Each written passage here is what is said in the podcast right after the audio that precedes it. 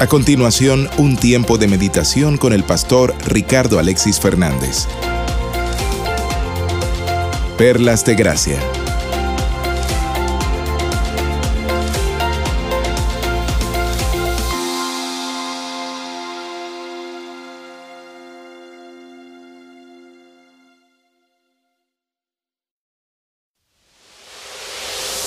Es tiempo de conocer más del Señor y animarnos con su palabra. Bienvenidos al servicio de la Iglesia Bautista Nueva Gorgona y su pastor Ricardo Alexis Fernández. Quédate con nosotros, ya iniciamos. Gracias, Señor, por este primer día de semana que nos has regalado, Señor. Gracias porque has permitido a mis hermanos llegar sanos y salvos, Señor, acá a la Iglesia Bautista Nueva Gorgona. Sabemos que podemos tener imprevistos, Señor, pero aún así tú siempre nos das la salida y nos das esa paz que sobrepasa todo entendimiento, Señor. Te pedimos, Señor, por los maestros que están atendiendo a nuestros niños, Señor, que les dé siempre sabiduría, ese amor, paciencia para con ellos. Y también por mis hermanos aquí, Señor. Prepara sus corazones, Señor, como preparaste el mío y lo sigues preparando. Y que este mensaje de hoy sea de provecho para cada uno de nosotros, Señor. Y que no solamente lo aprendido sea una mera teoría, Señor, sino que se ponga en práctica, Señor, porque tus principios son para ponerlos en práctica. Y al ponernos en práctica, nos va a ir bien, Señor. En el nombre de Jesús. Amén. Mis amados hermanos, este es el título de la prédica de hoy, Consejos, parte uno. Vamos a poner dos partes en este mensaje. Y el texto base está en primera a los Tesalonicenses, capítulo cuatro, versículos dieciséis al dieciocho. Y antes de entrar en materia, quisiera que vean con atención lo que estoy aquí, lo que escribí. ¿Qué significa la palabra consejo? Y podemos definirlo como es el parecer que alguien da o recibe referente a su conducta futura. Cuando damos un consejo a una persona, siempre es buscando que tenga una mejoría eh, esa persona en alguna situación. Un consejo es diferente a una crítica. Por ahí se dicen crítica constructiva, pero eso no existe. Es mejor un consejo y crítica es crítica. Entonces, siempre el consejo se, se hace porque hay un aprecio con la persona. Si no hay una relación, ¿cómo yo voy a aconsejarte? No, no tiene sentido. Es más, tú quisieras a veces dar un consejo, pero tú mismo te echas para atrás porque dices, ¿cómo le voy a decir eso si no, ni siquiera nos conocemos? Entonces miren lo que dice Arturo Graf. Me encantó esta frase que dijo él. Y dice, escucha el consejo del que mucho sabe. Esa parte está bien. Pero miren esta segunda parte que dice, pero sobre todo escucha el consejo de quien mucho te ama. Wow, eso es bonito. Y entonces, hermanos, si tú te pones a ver solamente en la parte moral, humana, sacando a Cristo de por medio, y ustedes saben que nosotros no vamos a sacar nunca a Cristo, pero vamos a pensar que no está Cristo de por medio y tú das un buen consejo. ¿Ese consejo se puede aplicar bien para tu diario vivir? Claro que sí. El jefe de tu trabajo te puede decir, te aconsejo que salgas un poquito antes porque estás llegando muy tardecito. Y entonces después voy a tener que verme en la triste realidad de descontarte. Dime si ese es un consejo bíblico. No, pero es un consejo sabio. Pero tú te imaginas el consejo que me da mi Padre Celestial. ¿Qué dice Proverbios diecinueve, veintiuno? Y ahí está, hermano, ya está la introducción solamente. Dice, muchos pensamientos hay en el corazón del hombre. ¿Y qué dice la parte final? Mas el consejo de Jehová permanecerá. Así que, hermanos, si tú y yo seguimos el consejo del Señor, siempre va a permanecer en nosotros. Y por ende, nos va a ir mejor. Hermanos, pregúntate algo y yo me puedo preguntar algo. ¿Será que algún consejo que me da mi Padre Celestial en las Sagradas Escrituras es gravoso para mí? O sea, ¿será gravoso? ¿Será de que, oye, Señor, pero tú por qué me aconsejas esto? ¿Será que es malo? Nunca. Siempre son buenos. De repente nosotros podemos hallarlo un poquito fuerte porque sepa Dios que tú estás por un camino medio torcido. y empezamos a agarrar la Biblia como un buffet. Este versículo me gusta, este no, no, este, este que es el paso. Y arrancas la hoja. Y ahí te vas. Y, el, y la Biblia no es un buffet. De tapa a tapa son consejos que mi Padre Celestial me da. Y si yo los aplico, me va bien. Punto. Porque es palabra del Señor. Y hermanos, y antes de entrar en materia, quiero que esta palabra ustedes se la aprendan de memoria y quede grabado en sus corazones. La palabra clave de estos tres consejos que vamos a dar hoy es perpetuamente. Y perpetuamente significa para siempre, consistencia, continuidad. Y todas las cosas del Señor son continuo gozo. Abran sus Biblias, hermanos. Primera a Tesalonicenses, capítulo cinco, versículo dieciséis. Dice la palabra del Señor, versículo corto, pero muy difícil de aplicar de vez en cuando, a pesar de lo corto que es.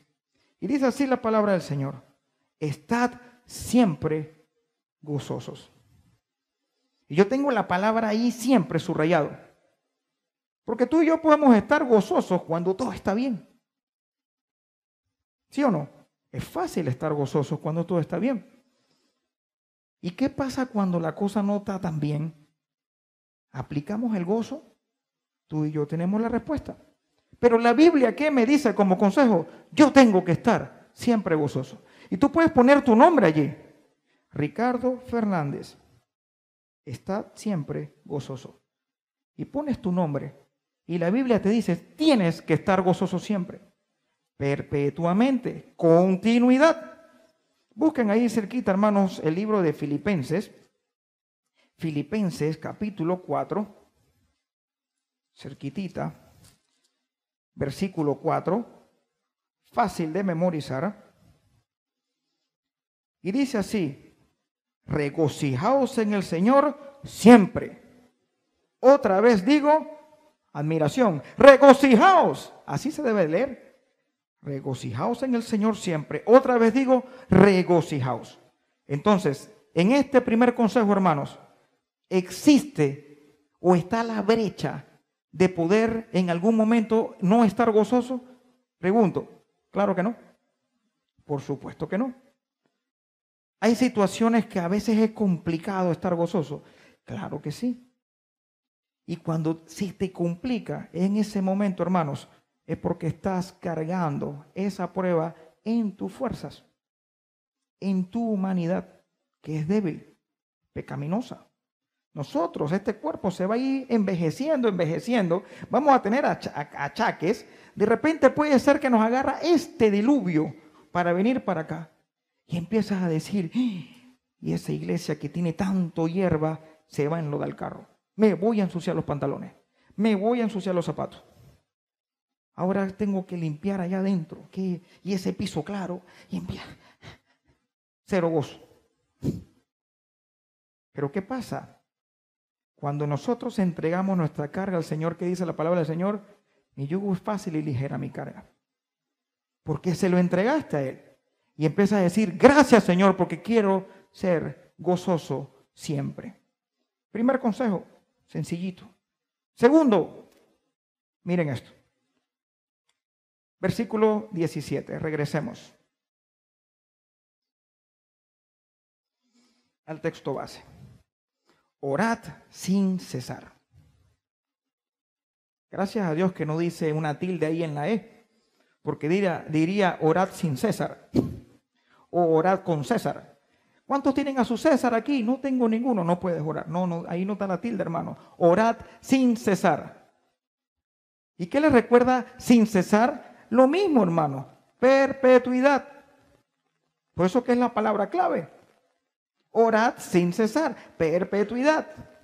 Y el Señor cuando recarga algo, recarga y recarga y recarga, es porque quiere que se quede en nuestro corazón.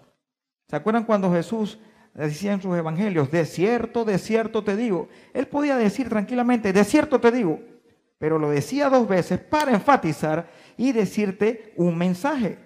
¿Qué está diciendo aquí el apóstol Pablo a la gente de Tesalonicenses? Y se lo dice a ustedes hoy en día porque es palabra del Señor. Ora sin cesar. Ora siempre. Pero hermano, yo cuando estoy en el tranque no puedo orar porque si cierro los ojos me choco.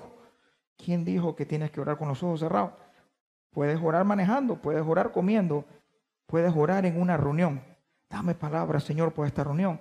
Puedes orar en una situación, pero también puedes cerrar tus ojos, estar en un apocentro, él y tú, tú y él, y entrégate y derramate al Señor. Es válido. Mi Padre sabe lo que necesito antes que se lo pida. Y hermano, yo me voy a volver igual que mi papá, con muchos ejemplos.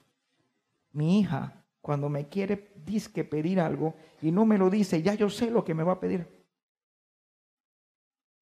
Ricardo, Daniel también, se me acercan y ellos son cariñosos conmigo, pero hay ciertos cariños de repente y que, es que este, este cariño está como, como más amoroso. ¿Qué pasó aquí? Y tan. Y a veces no me dicen y les digo yo, dime Sofi, dime Ricardo, ¿qué quieren? No tengan pena, dí, dígaselo a papá. Y papá puede contestar sí, no o espera. Pero dígame, y me dicen, si yo siendo terrenal sé dar buenas dádivas a mis hijos, ¿cuánto más mi Padre Celestial? Dice la palabra del Señor. ¿Cuánto más? Y el Señor conoce mis necesidades, mi, conoce tanto mi corazón, que Él, sin yo abrir la boca, Él dice, yo sé lo que necesitas. Pero ora, clama a mí y yo te responderé. Clámame. ¿Qué dice la palabra del Señor? Mateo seis. Mateo seis, capítulos, capítulo seis, perdón, versículos cinco al ocho. Mateo.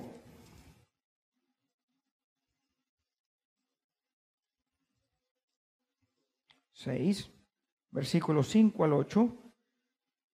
Y aquí Jesús está enseñando sobre la oración. Y miren lo que dice el versículo cinco en adelante. Cuando ores. ¿Y orar qué significa, hermano? Hablar con Dios. Cuando ores, no seas como los hipócritas. Palabra fuerte.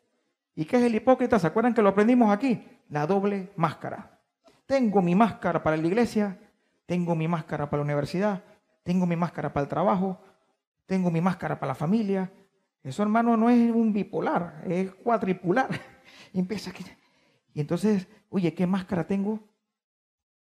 Tenemos que ser siempre iguales, con nuestros defectos, ser iguales, ser genuinos. Porque el Señor dice así, cuando ores no seas como los hipócritas, porque ellos aman el orar en pie en la sinagoga y en las esquinas de la calle, para ser visto de los hombres. De ciertos digo que ya tienen su recompensa.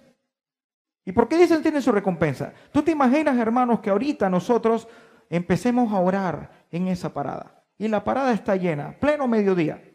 Y empiezas a orar y decir versículos lindos, pero todo con un propósito de darte a conocer de que tú sabes orar.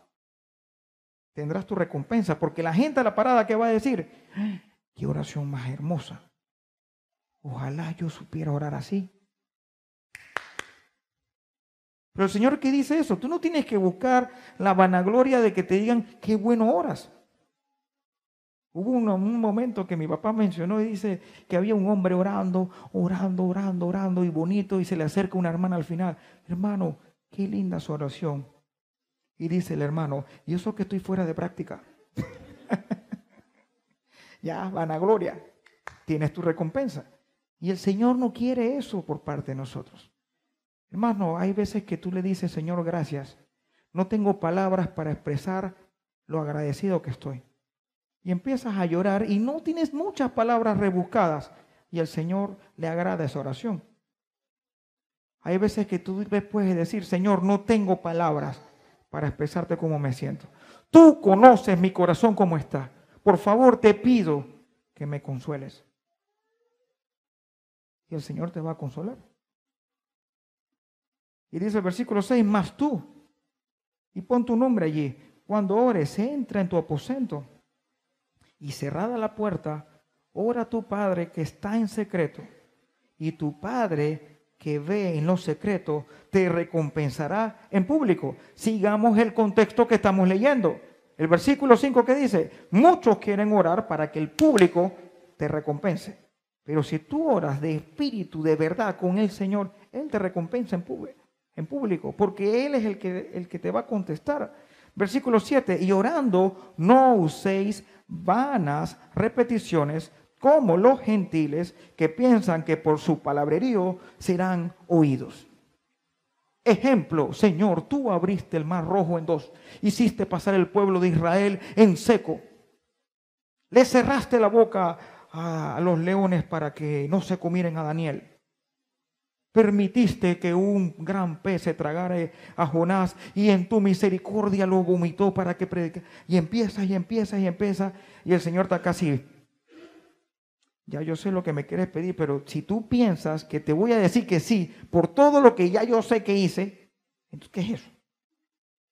Palabreríos. Y hermanos, y los palabreríos tú los puedes disfrazar con palabras lindas.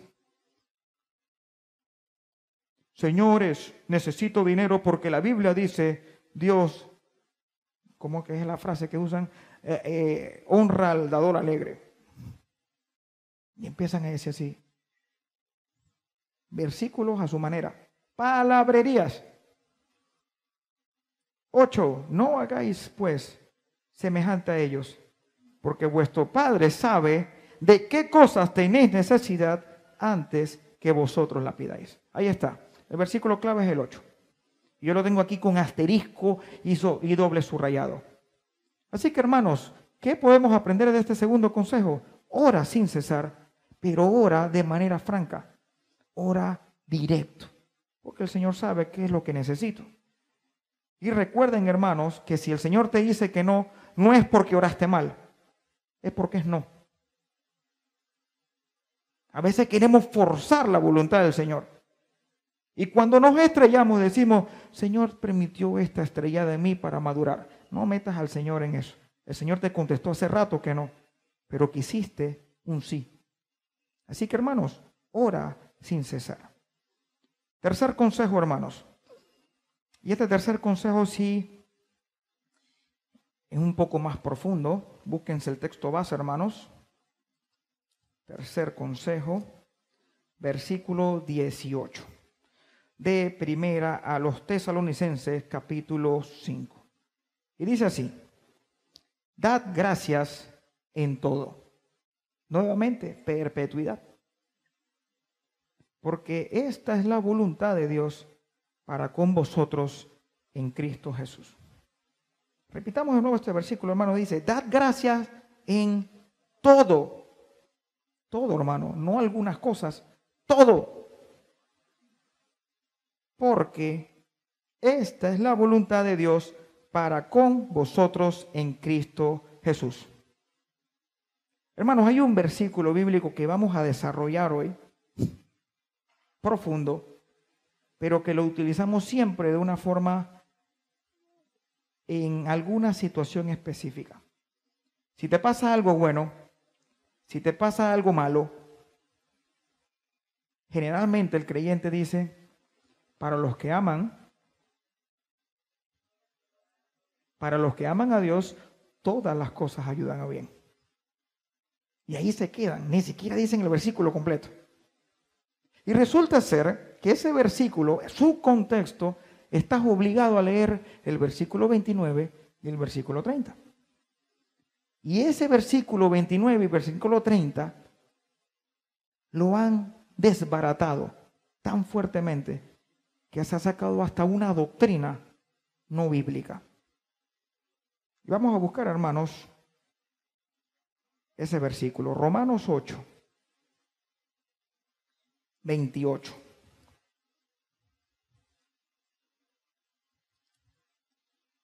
Y dice así, y sabemos que a los que aman a Dios, todas, nuevamente, perpetuidad, las cosas le ayudan a bien. Esto es, a los que conforme a su propósito son llamados. Palabras claves aquí. ¿Quiénes son, hermanos? Y sabemos que a los que aman a Dios, ¿quiénes son los que aman a Dios? Los que abrieron su corazón a Cristo. Esos son los que aman a Dios. Todas las cosas nos ayudan a bien. Te hago una pregunta, hermanos. Si el mundo y llama este mundo una persona que no ha reconocido a Cristo como Salvador, le pasa algo bueno, agradece, claro que sí.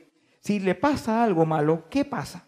Reniega, maldice y dice, no, es que tengo una salazón, y no agradece. Así que el versículo, hermanos, que estamos leyendo, primero que todo, la Biblia, ¿para quién es? Para el creyente.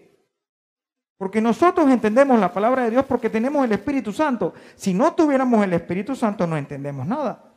Y este versículo tú se lo das al mundo y di, cualquier situación que te pasa, todo ayuda para bien. ¿Qué? ¿Cómo me va a ayudar todo para bien? Tú no estás viendo lo que me acaba de pasar.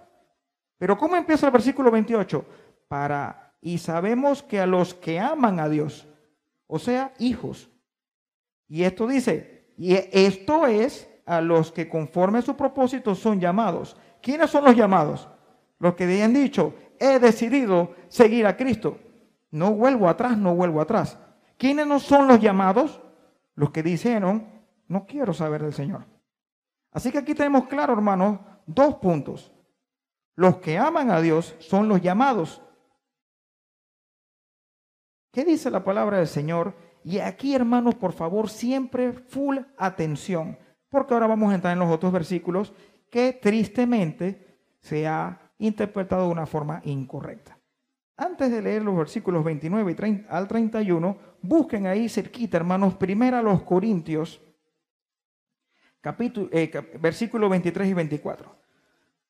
Primera a los Corintios, capítulo uno, versículo veintitrés y veinticuatro. Aquí Pablo, ¿qué está diciendo? Pero nosotros, o sea, los creyentes, predicamos a Cristo crucificado. Tú y yo aceptamos ¿a quién? A Jesús. Él es el camino, la verdad y la vida. Nadie viene al Padre si no es por Él. Así que esa es nuestra prédica. Pero sigue leyendo, dice, pero los judíos ciertamente tropezadero. Y para los gentiles, locura. Y llámese gentiles, pueblo no judío. ¿Y el judío por qué le tropezaba eso? Porque ellos hasta el sol de hoy dicen, el Mesías no ha venido, lo estamos esperando. Así que cuando tú predicas a un judío de Cristo, hay tropezadero de una vez porque dicen, hey, esto no me cuadra. ¿Cómo que mi Mesías murió en una cruz? Yo estoy esperando un Mesías, un tipo que venga a gobernar. Así que para ellos es tropezadero. Para el gentil es locura, porque tú le dices al gentil, llámese gentil, nuevamente repito, cualquier tipo de nacionalidad, salvo los judíos, Cristo es tu único camino, la verdad y la vida, y nadie va al Padre si no es por Él. Tú estás loco, no puede ser, así de fácil. Yo tengo que latigarme, tengo que caminar de aquí hasta Chiriquí, ida y vuelta, para ver si el Señor me considera. Locura. Ya me vienes a hablar tú de la Biblia. Locura. Pero mira, mira lo que... Sigamos, versículo veinticuatro, más para los llamados. ¿No, no le suena esta palabra que acabamos de leer en Romanos ocho, veintiocho? ¿Quiénes son los llamados, hermanos? Los llamados, así judíos como griegos, ahí está, porque el Señor no hace acepción de personas. Cristo, poder de Dios y sabiduría de Dios. Tú y yo no somos ni judíos ni gentiles. Somos llamados hijos de Dios. Nuestro Padre Celestial es mi Padre Celestial que está aquí. Es el mismo que tú y yo tenemos acceso a Él por medio de la oración. Así que tú y yo somos llamados porque dijimos, he decidido seguir a Cristo. No vuelvo atrás, no vuelvo atrás. Así que hermanos, aquí está clarito la respuesta del versículo veintiocho de Romanos ocho. Ahora sigamos nuevamente. Vamos a entrar a los versículos siguientes, que es donde... tristemente, se da una interpretación errónea. Versículo veintinueve de Romanos ocho dice, porque a los que antes conoció, ¿cuál es el contexto, hermano? ¿Cuándo conoció el Señor a quién? Cuando fuiste llamado. A los que antes conoció, también los predestinó para que fuesen hechos conforme a la imagen de su Hijo, para que Él sea el primogénito entre muchos hermanos. Clarito, a mí, a ti, el Señor nos predestinó porque dijimos, Señor, eres tú el camino. Pero ¿a quién no predestinó? Al que rechazó. Porque este versículo, hermano, no habla del predestinado a morir y el predestinado a salvarse. Y esa es la teoría errónea que está pasando. El Señor está diciendo a mí, está hablando del creyente, el predestinado que dijo, Señor, yo te amo y soy llamado para ser hijo tuyo. ¿Quién dijo que el Señor ahorita mismo tiene ya fulano de tal, se va para el infierno? ¿Quién dijo eso? Entonces el Señor, si es así, Él vino a morir por algunos y no por todos. El versículo que está hablando aquí es del creyente. Por eso que tú y yo podemos decir, yo me gozo todo. Doy gracias en todo. Oro sin cesar. Porque soy llamado. Porque dije, Señor, abre, abro mi corazón para que vengas a reinar. Y dice el versículo treinta, y los que predestinó, ¿quiénes son los predestinados? Tú y yo que hemos abierto nuestro corazón a Cristo, a estos también llamó, a estos también justificó, y a los que justificó, a estos también glorificó. treinta y uno, ¿qué pues diremos a esto? Si Dios es por nosotros, ¿quién contra nosotros? Dime si no tiene más sentido así cuando tú agarras con el contexto adecuado.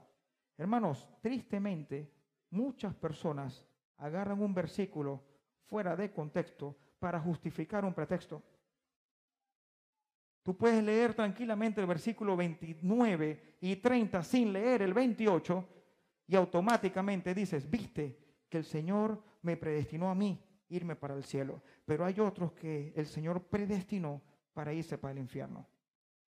Y hazte la pregunta cuando alguien piensa así, entonces el Señor murió por algunos y no por todos. Él quiere que todos procedamos al arrepentimiento.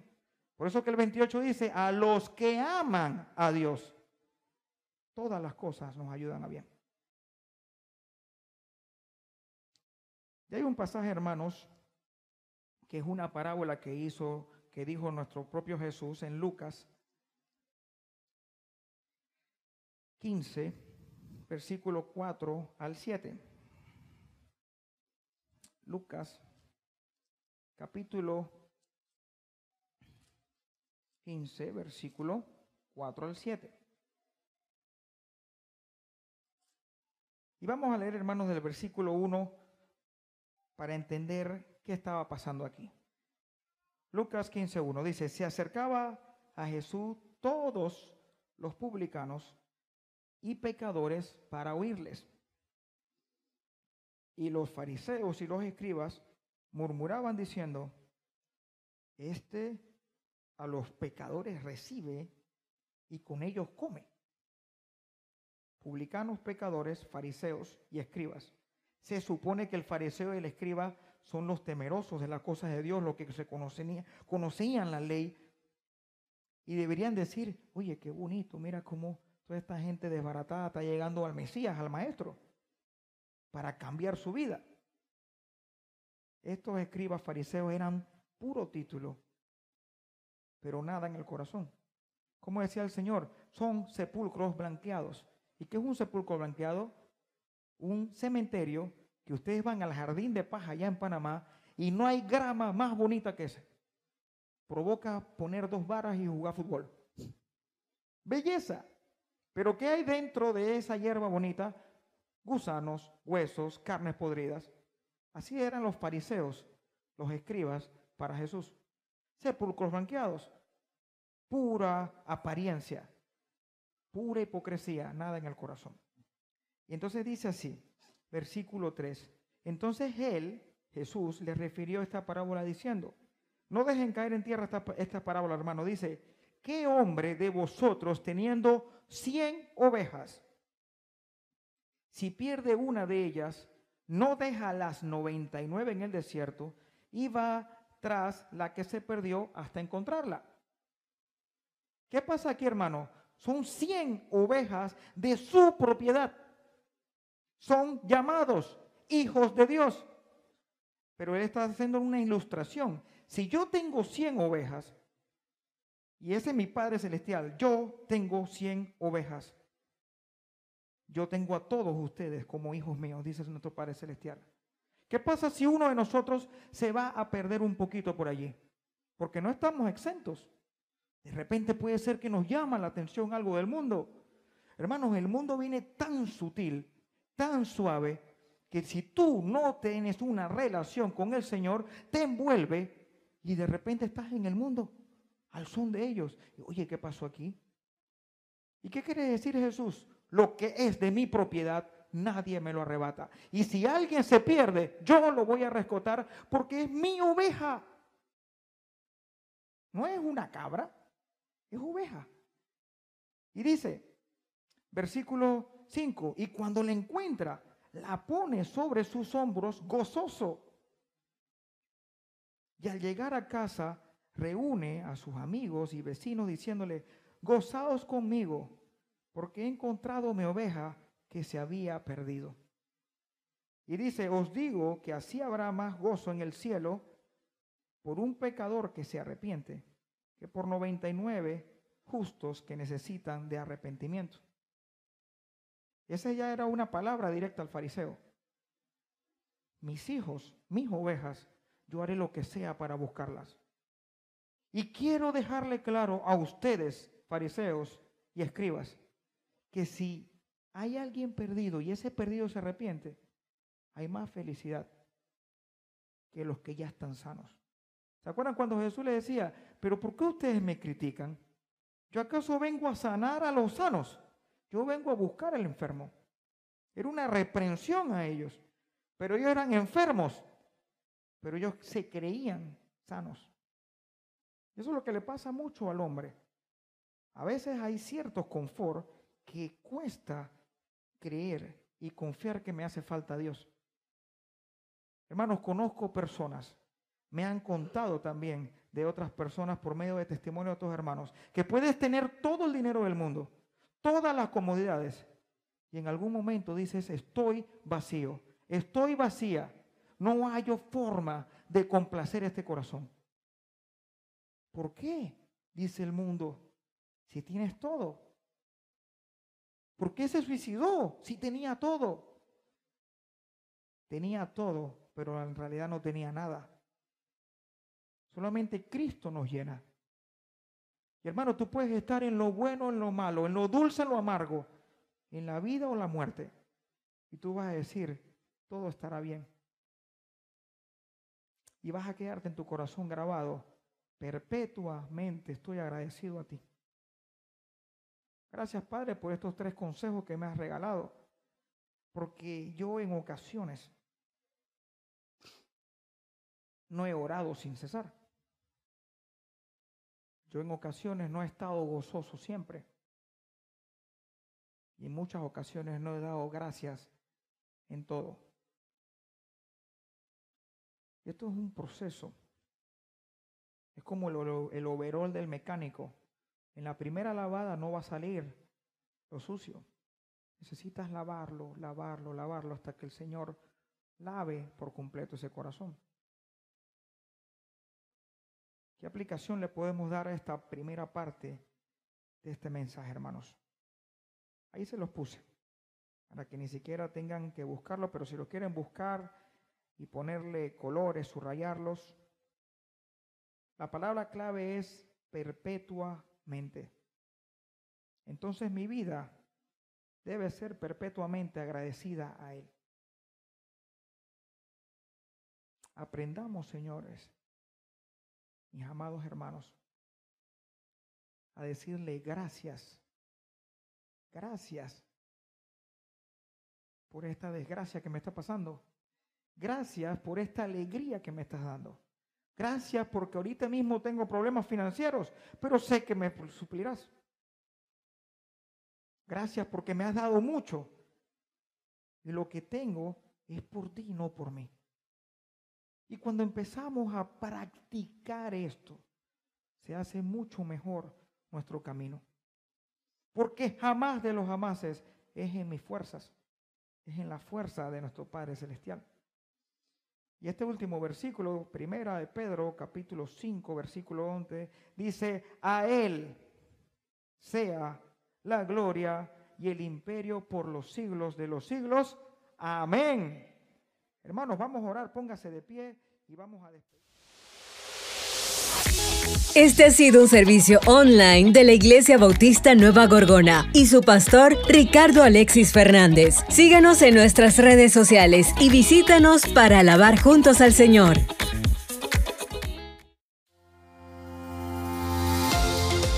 Recuerda suscribirte a este canal, Perlas de Gracia, con el pastor Ricardo Alexis Fernández. Nos escuchamos en otra cita.